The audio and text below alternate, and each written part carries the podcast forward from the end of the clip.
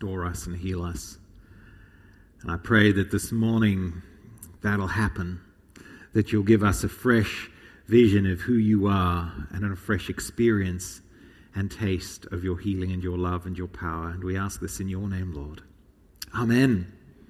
So I hope you enjoyed. I'm just going to make a bit of space here. Um, uh, that song had an, a very powerful impact on me in the late 80s. I'd become a follower of Jesus in Cape Town, and uh, lots of trauma going on in the city and the country and my family. And uh, in all of that, coming to understand and experience Jesus as a healer was life changing. Um, and that song captured it. It was Michael Card writing the song, imagining himself as just someone in a village, uh, and Jesus comes in. And I was thinking about it this week as I thought about this. Thought, what would it be like here in Rozelle? Imagine if you're sitting down on, you know, a cafe. And what if Jesus walked in, walked down Darling Street? What would that be like, eh? Imagine if he came and knocked on your door and said, I just want to come hang out with you. What would that be like? I think it'd be pretty wonderful. I think it could be a little weird, but wouldn't it be wonderful? I mean, to have someone who could just walk in and heal you. Now, of course, you may not need healing.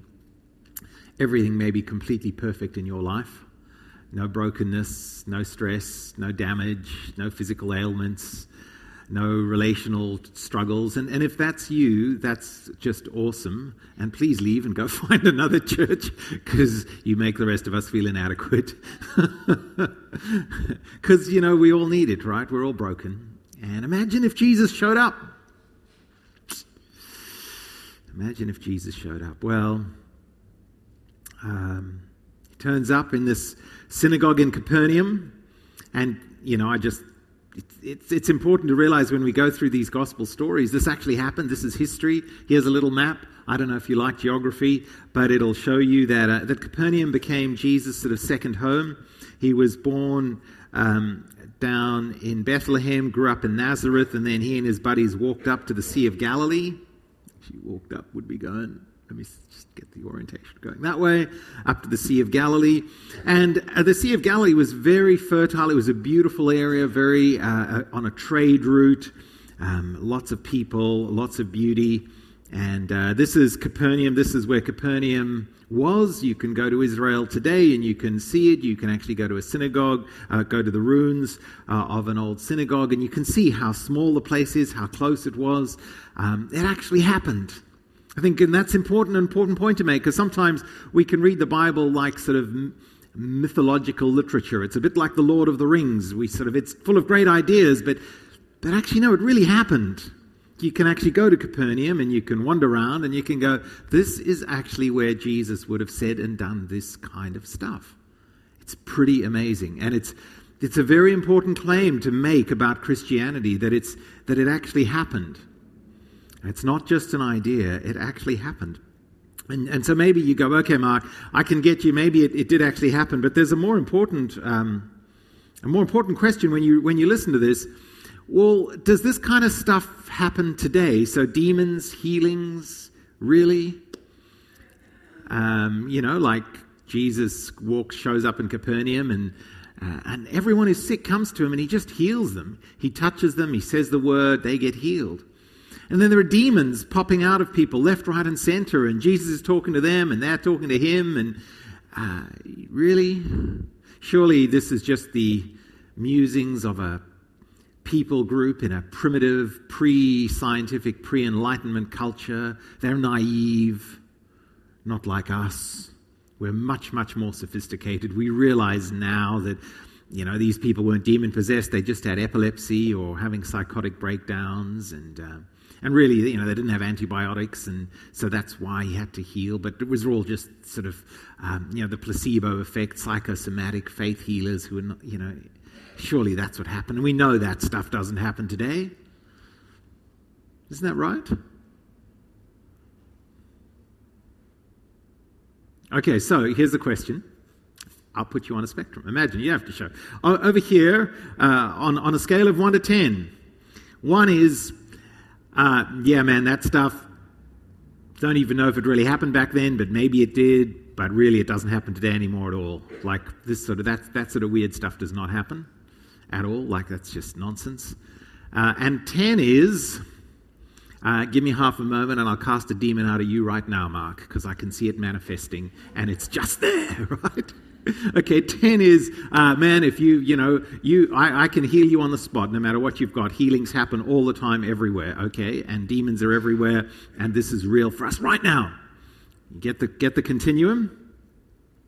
Okay, where do you reckon, not, not, not where do you think you should say you are because you're a good Christian who's, you know, but where do you actually think we are now?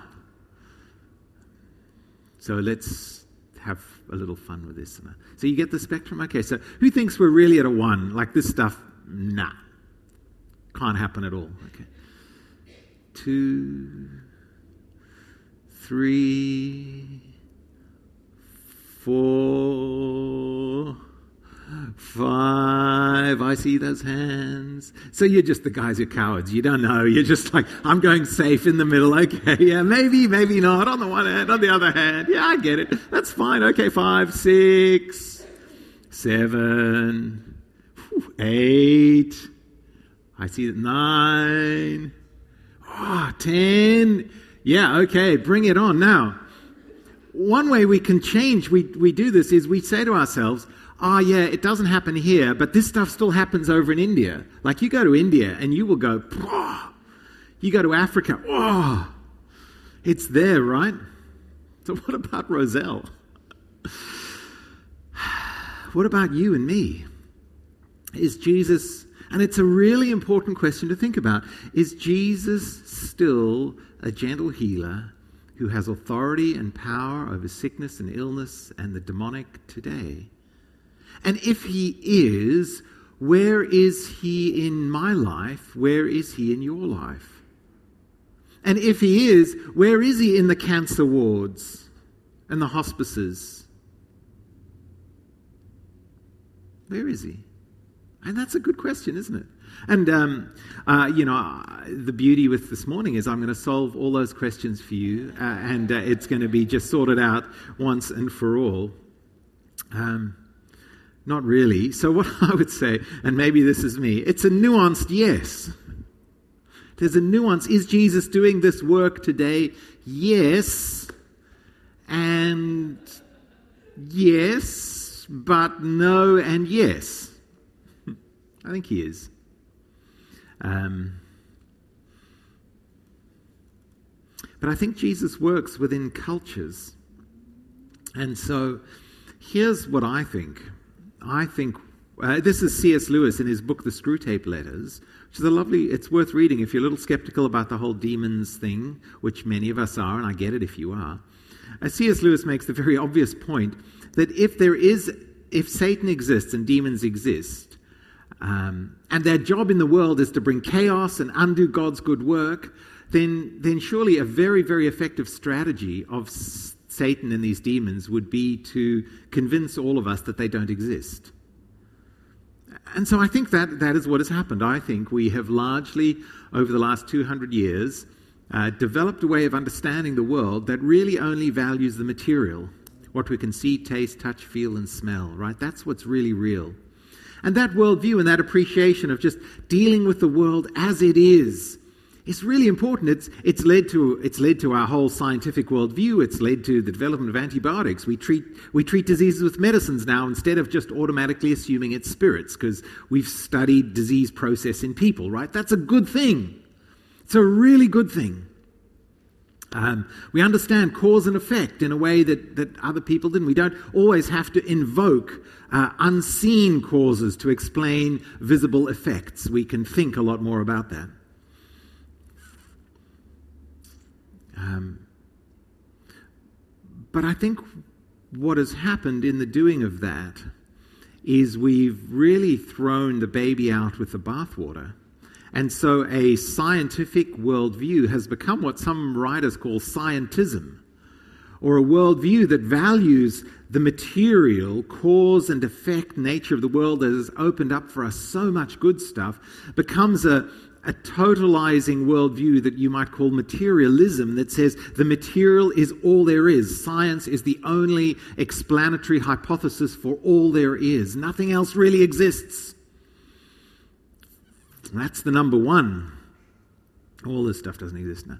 Now, we, we believe that, um, I think, because we've seen the power of it. But I think our culture has believed that worldview because it very, very neatly uh, gets us out of having to grapple with God. Because we are the gods, we're the only ones. And I, and I think what we need to understand in the history of ideas, our scientific materialist worldview was not driven by a, just a desire to understand the world. It was also driven by a desire to get rid of authorities like kings and princes and priests and popes and God.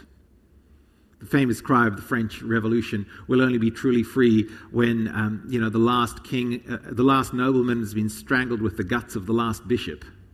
You know, that's when real freedom comes, where all authority is removed from us. And so, so actually, that scientific worldview then gets very helpfully evacuates the world of God so we don't, we don't need to think of, there may be a God, but he's really not involved in the world now. And we believe that.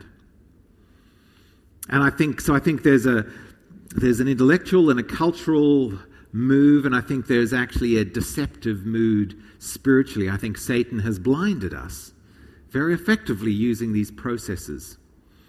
Um, and then I think what that can often mean is that we're um, rightly as well, a little skeptical about people who prey on others' vulnerabilities to make money out of this sort of stuff and exercise power out of, out of this sort of stuff, don't we? Um, I mean, one of my favorite movies, I'm, have any of you seen the movie Leap of Faith? Steve Martin? Oh, really? Oh, goodness me. Okay, I don't know whether I should recommend it or not. Really, no one here, apart from me, has seen the movie Leap of Faith with Steve Martin. Are you serious? John Mack, have you seen it? Yeah, you've seen it. I thought you, at least someone has to have seen it. Um, religion is full of charlatans. People take good things and use them to do really, really bad things.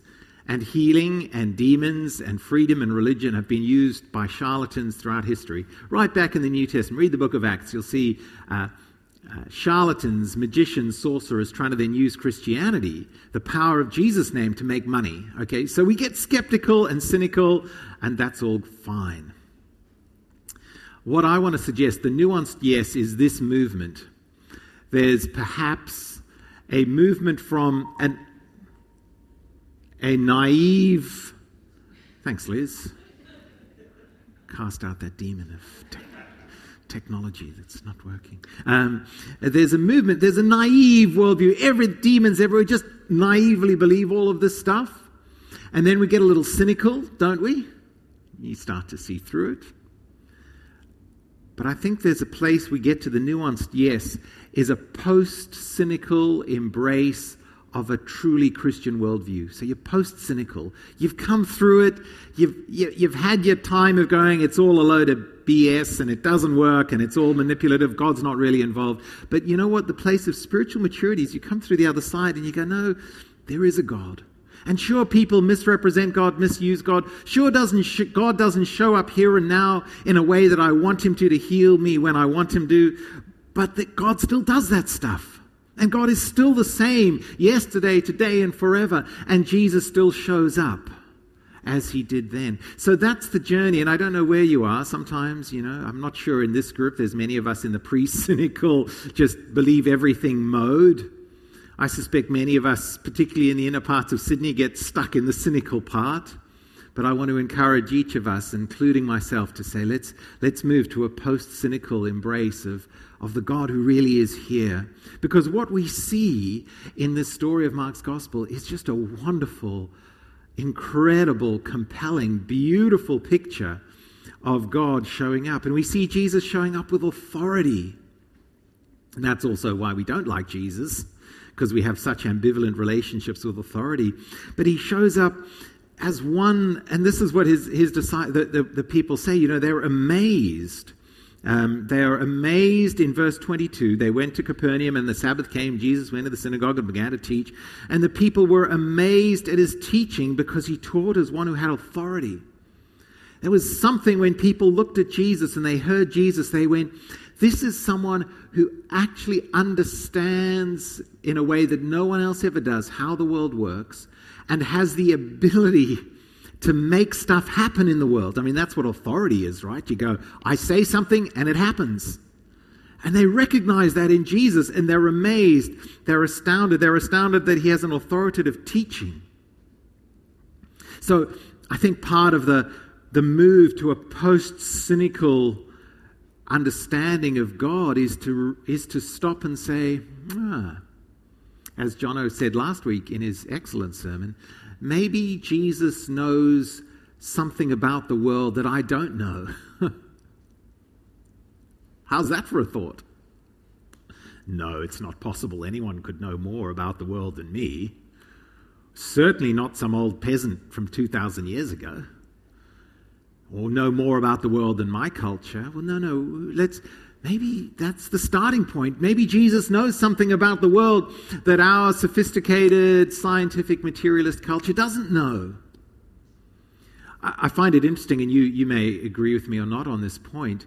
Actually, what I've observed over the last 20 years is that even our culture, with its firm foundation on science and rationality, that's coming apart, isn't it? Because we realize it doesn't work. So you actually see uh, people believing all kinds of weird and wacky stuff. I'm, I'm sure you never have see anything on Facebook or uh, online where you know the healing power of crystals. I'll just I could I could have a rant for the next half an hour on this stuff. And I go, well, you know, you take a bit of rock and you put it here and it's going to heal you. And you go, wow, amazing, hey? And, and you just multiply that stuff over and over again, this kind of anti scientific weirdness. So I think if you're going to listen to like Gwyneth Paltrow tell you that if you buy stuff from her online store, it's going to heal you, I go, well, maybe, maybe we should just, it's not so crazy to stop and think Jesus knows a bit more about life than me. After all, he's changed the shape of human history for 2,000 years. Like for 2,000 years, people have listened to Jesus' teaching and been amazed at his authority. So that's a good thing, right? Like maybe we can do that. Um, uh, Jesus has authority, uh, and his authority extends not just to his teaching, but over spiritual beings.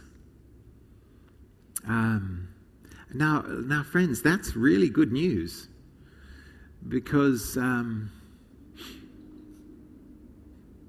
cause there's just a lot of evil in the world isn't there? There's just a lot of evil.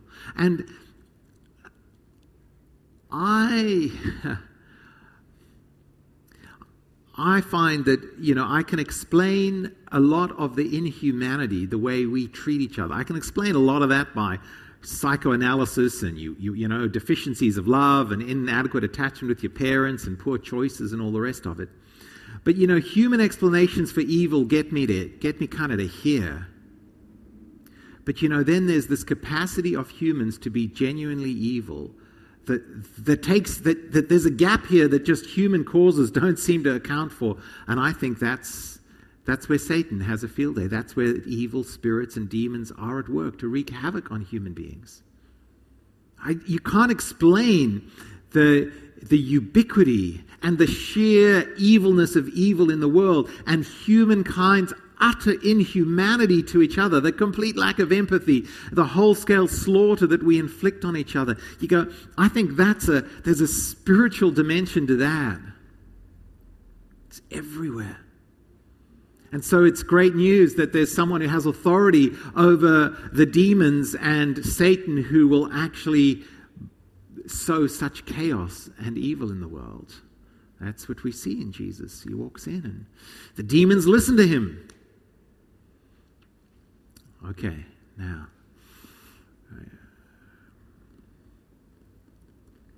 Um, I, we could ask for a show of hands. I don't know if that would be helpful. Um, I've spoken to demons. I've cast out demons. I've encountered them. I've had them cast out of myself. I absolutely know they're real. There is no doubt in my mind that the spiritual and evil spiritual world is real. And, and if we claim that Jesus is real, then we also have to understand and admit that part of our confession of trust in Jesus is a confession that actually the world of demons is real and the world of spiritual malevolence, personal spiritual evil is real. We need to be aware of that, not scared of it. It's good news that Jesus has authority over these beings. And it gives us hope.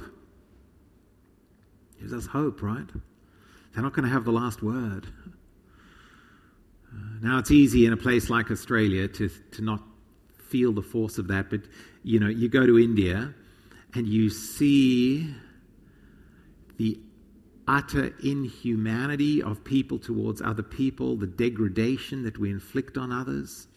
And you go, that comes straight out of the pit of hell. You go, why? You see, yeah. Now, we sometimes the other way to think about it is uh, in all, why do we all struggle to get along with each other? Why do our relationships struggle? So, uh, quick show of hands. How many of you um, have never had any seemingly unexplained difficulty in a close relationship you've been in. You know, you're, you're, traveling along in your marriage and it's all good, but then you find yourself in a fight and you go, How did we end up doing that? How did we end up there? Or in your parenting or your school or your workplace or your church. If you've never had any conflict where you've ended up hurting each other and you scratch your head and you go, How did we end up there? Just raise your hand if you've never had that. yeah. We've all had that experience, right? Where you go, I'll tell you how I think of it. I think we as human beings, in our own choices and sin, we provide the kindling, and Satan provides the firelighter and the petrol that he throws onto it. So we, we bring our stuff to the party, but then, man, he just shoves on a whole bunch of stuff and it. So, so Jesus says, I've got authority over these things. So you don't have to be afraid. You can be free of them and he also has authority, which I find very interesting, over sickness. And um, this is the one I, to be honest, and hey, let's all be honest, um, this is the one I sometimes struggle with the most. Uh, do, like, does God still heal today? And um, and if you're not, if you're someone who's a little skeptical about faith, uh, you could do what many atheists, uh, the new atheists, or people in, in arguments with people like me would do and say, well, if, if Christianity is true, why don't you just walk down to the RPA and walk through all the hospital wards and just heal people right now? Why don't you do that? And I'm like, actually, I think the security guards would remove me pretty quickly. That's one reason. But that's a good question, isn't it? A really good question. Does God still heal today? Um, we all, I suspect, looking around this room, know we've lost people we love to um, disease. Uh, if there's a fellow uh, in the 80s called John Wimber who uh, started a movement called the Vineyard Movement. He brought in a bunch of charismatic kind of spiritual renewal to mainline churches. Uh, incredible ministry. He wrote a book on power evangelism and power healing. He brought the ministry of healing back into the church, which is amazing. And at the very top of his game, at his greatest global influence, guess what happened to John Wimber? He got cancer and died. I shouldn't laugh. Um, you go, but that's what happens, right? That's what happens. So, so where's God in that? Um, but this I know that actually, when people pray, God does heal people today. It does happen. But this I also know that everybody who gets healed of one illness or ailment now still ends up dead eventually. Like, that's also true. So what the Bible says is God heals. God, I believe, God. If we look at every person Jesus healed in this story ended up dead, right? Like none of them are walking around today going. And, like I've been to Capernaum, none of them are there going, man, two thousand years ago this dude Jesus came and uh, and I had leprosy and he healed me and I'm still alive. Um, that would be weird, right? Because Christianity says there is a great healing coming. But the only way to that great healing is through dying and rising again. So the ultimate healing in, in Jesus' own story, and we'll see that as Mark's gospel goes on, the only ultimate healing is on the other side of the grave, and we see that in Jesus' own life. He didn't get himself down off the cross. You see, the logic that says God must heal today, otherwise he doesn't exist, is the same logic that would say to Jesus, Jesus, you're suffering on the cross, you get yourself down off the cross, otherwise God doesn't love you and you're not who you said you were. And when people said that to Jesus, what was his response?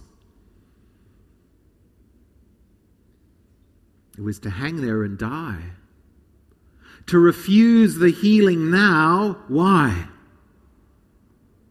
So that by his dying and rising, he could bring an ultimate healing to everybody.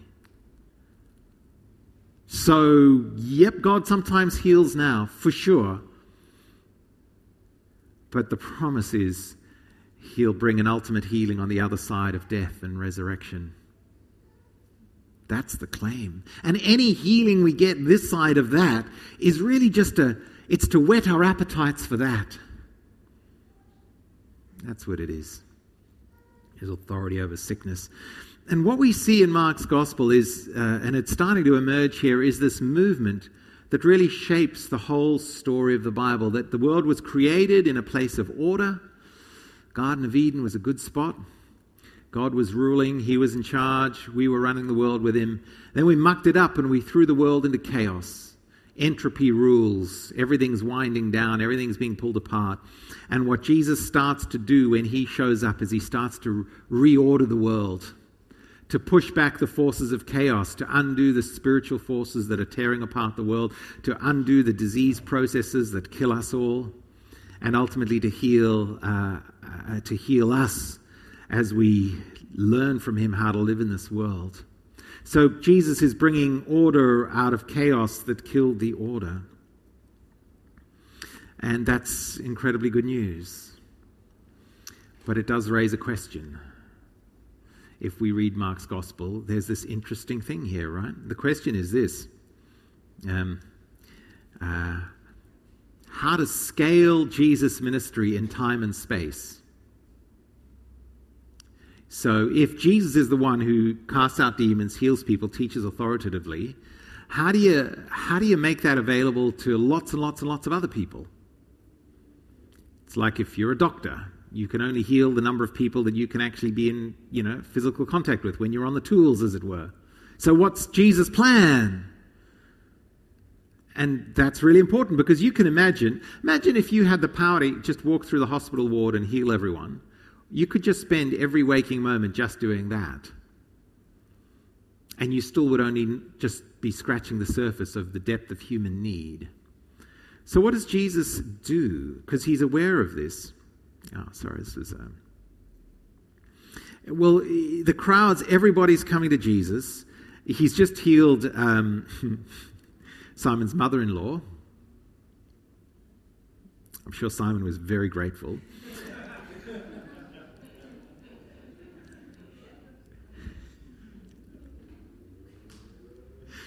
And uh, he's driven out demons. Uh, everyone's coming from around the countryside. And very early in the morning, while it was still dark, Jesus gets up, he leaves the house, he sneaks off to a solitary place where he prays. He's talking to his father. And you can imagine the conversation. He's going, You know, Father, um, I'm just overwhelmed. Like there's so much need in this world. What, how am I to do? What am I to do next? Um, ah, tell me, what's your plan? Simon and his companions went to look for him, and when they found him, they exclaimed, Everyone's looking for you. And you can imagine, like, just everyone from eh, all around Galilee is coming to Capernaum. And Jesus says, Let's go somewhere else to the nearby villages so that I can heal and cast out demons there also. Is that what he says? What does he say? So I can. Let's pretend that's not a rhetorical question. So that I can preach there also. That is why I've come. Let me, let me tell you what this is not saying. This is not saying that all that really matters is a rector standing up doing a long, boring 30 minute or 40 minute three point exegesis of the Bible. That's the only way God works. That's all there is to ministry. And all this prayer and healing and, and exorcism, all of that stuff isn't important today. All that matters is the, is the preacher. It's not what he's saying. I've heard it preached like that. It's a craziness. That's not at all what he's saying. But he's grappling rather with a far deeper point, which is how do I scale up this ministry so that the, everyone in the whole world can have the opportunity to be healed in the kingdom of God and to be set free from demonic possession in the kingdom of God and have hope of an eternity of ultimate restoration of all things. How am I going to do that? Jesus says. And he says, This is the plan. The plan is that I go around and I tell people and what do I tell them? It's what we talked about two weeks ago. And if, if you weren't here, listen to the talk from two weeks ago, the sermon on the kingdom of God is here. So Jesus says, you know what? The, I've brought the kingdom of God in, but you don't need to touch me physically because the kingdom of God is a spiritual reality. And the good news is, Jesus says, I'm bringing it for all people everywhere. So you don't have to touch me. You've just got to trust me, and you can enter into and have all these blessings for yourself now. And, and what, because he knows what's ultimately going to happen, is the Holy Spirit is going to come, and the Holy Spirit is, is uh, one of the three persons of the Godhead, and the Holy Spirit, unembodied, pure spiritual power, is going to make available through the kingdom of God, as people are told about it, all the blessings that Jesus brought in his physical embodied state. Okay, does that make sense? That was a long sentence, wasn't it? I, just, I felt like I was a Puritan writing in the 16th century or a German with like, you know, 25 different clauses before I even get to the point. Uh, this is what I mean. Let me break it down really simply. Uh, Jesus says, I'm going to tell people, and that includes you and me, that you can connect with God and enter his kingdom simply by trusting me and asking to get in. And when you ask to come into the kingdom of God, what you'll do is you'll experience all the fullness and the power of God, not wrapped up in a body, not wrapped up in the person of Jesus, but made universally accessible through the Spirit. And the Spirit is not located in any particular time and place. That's the beauty of not having a body. The Holy Spirit is everywhere. And Jesus says, So therefore, my goal is to go and tell people this incredible news. Hey, guys, you want healing? Turn to God and you can be healed. You want freedom from demonic possession? Turn to God. You can have that. You can enter the kingdom of God. You can come in and have everything that I'm offering one on one it can be yours now because the Holy Spirit is now amongst you. Now that that gets unpacked. That's the whole of the rest of the New Testament, unpacking what that looks like. But that's Jesus' plan to scale it up, right? To make it available uh, throughout time and throughout space, which is quite extraordinary. This is unbelievably good news. Because let me do a quick check. How many of you have had a physical encounter with the physical Jesus? Can I see a show of hands? Nah. So, Jesus' ministry in Capernaum of bringing healing and freedom, connection with God, has now actually been extended over 2,000 years to the ends of the earth to here in Sydney so that we can experience it with the same immediacy and power as if Jesus were here walking amongst us. Because he's here by his Spirit and preaching, communicating, telling people about that is what gives them the opportunity to experience it and come in. And It's amazing, right? It's like God is here, God is with us. We don't, yeah. It's ours now. is, is it yours now? It's ours now. We, we are healed now. We are saved now. We are restored now. We are set free from demonic possession now, not by the physical touch of Jesus' hands, but by the release of all of the healing and restoring energy and power of God. You see, what happened on the cross, think about it. This, here's the other way to think about it, right? Um, the kingdom has become available. Uh, and the way the healing, restoring power of God is released in this world is that it, it, it all, it's all manifest and wrapped up. So imagine God as energy. All the energy of the universe, all the energy of the infinite God is wrapped up and contained in Jesus. Okay? Everything that's good and right, everything He spoke and the whole world came into being, all of that. And what happens when Jesus dies? Well, all that life energy of the Godhead is given up and actually made available, and in his death, released and made accessible for you and I. So we aren't full of energy, we're, we're falling apart. Jesus has perfect energy and he dies. And in his death, on our behalf, he takes all our chaos and our entropy and our decay. And in exchange, he releases into the universe all of his divine healing energy. That's how it works. And then he rises again and he pours out his Holy Spirit. He says, That's how it's going to be made available now in the person of his Spirit. It's good news for us. It's good news for us. This is good news. Like, do you know that in your heart? Is, is, is God your healer, your hope, your wholeness? How, how open are you and I to this divine energy, to this power of God to free us, release us, and heal us? And here's the thing that we'll see, and we started to see it last week. It's not just that the ministry of Jesus comes directly through the Holy Spirit, it still comes with skin on. But this energy is now released in the world not through the embodiment of Jesus as a person. How does the divine healing energy come into the world with skin on today? Well, your skin like we're the gentle healers. We've been healed. We've encountered God. And His energy is now actually wrapped up in you, wrapped up in me, wrapped up in us.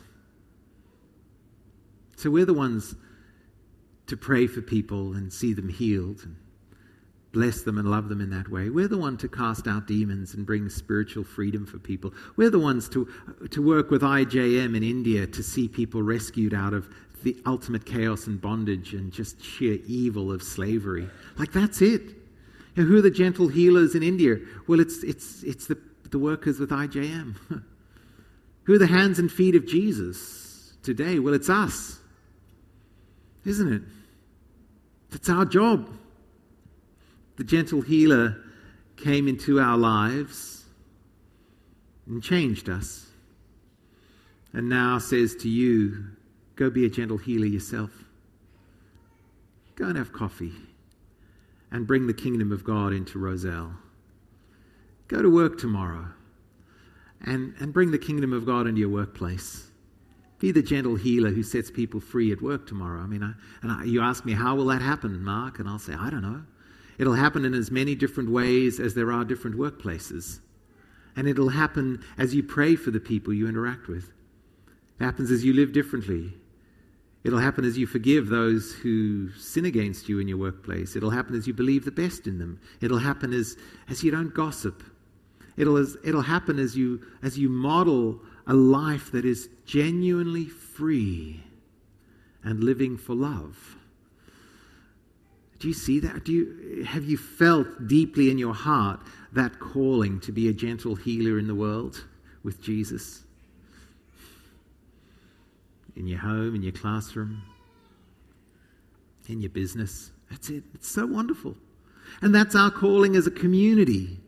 People to come and experience a taste of heaven with skin on amongst us. That's what we are a taste of heaven with skin on. Let's pray. Our Lord and God, uh, we thank you for so very, very much for Jesus, uh, our healer, our hope. And I pray for each of us here that as we experience you deeply in our lives, that in turn we will follow you into the world to be gentle healers, uh, bringing the the love and the power and the authority and the forgiveness and the joy and the hope of heaven into our broken and divided world. Start with us first, Lord. Start with our church, in our hearts and in our community. And then take us out and use us, Lord. Uh, and we ask this in your name. Amen. We're going to stand and sing together. And uh, while we sing this song, we'll take up a collection and then uh, we'll continue uh, hanging out over morning tea.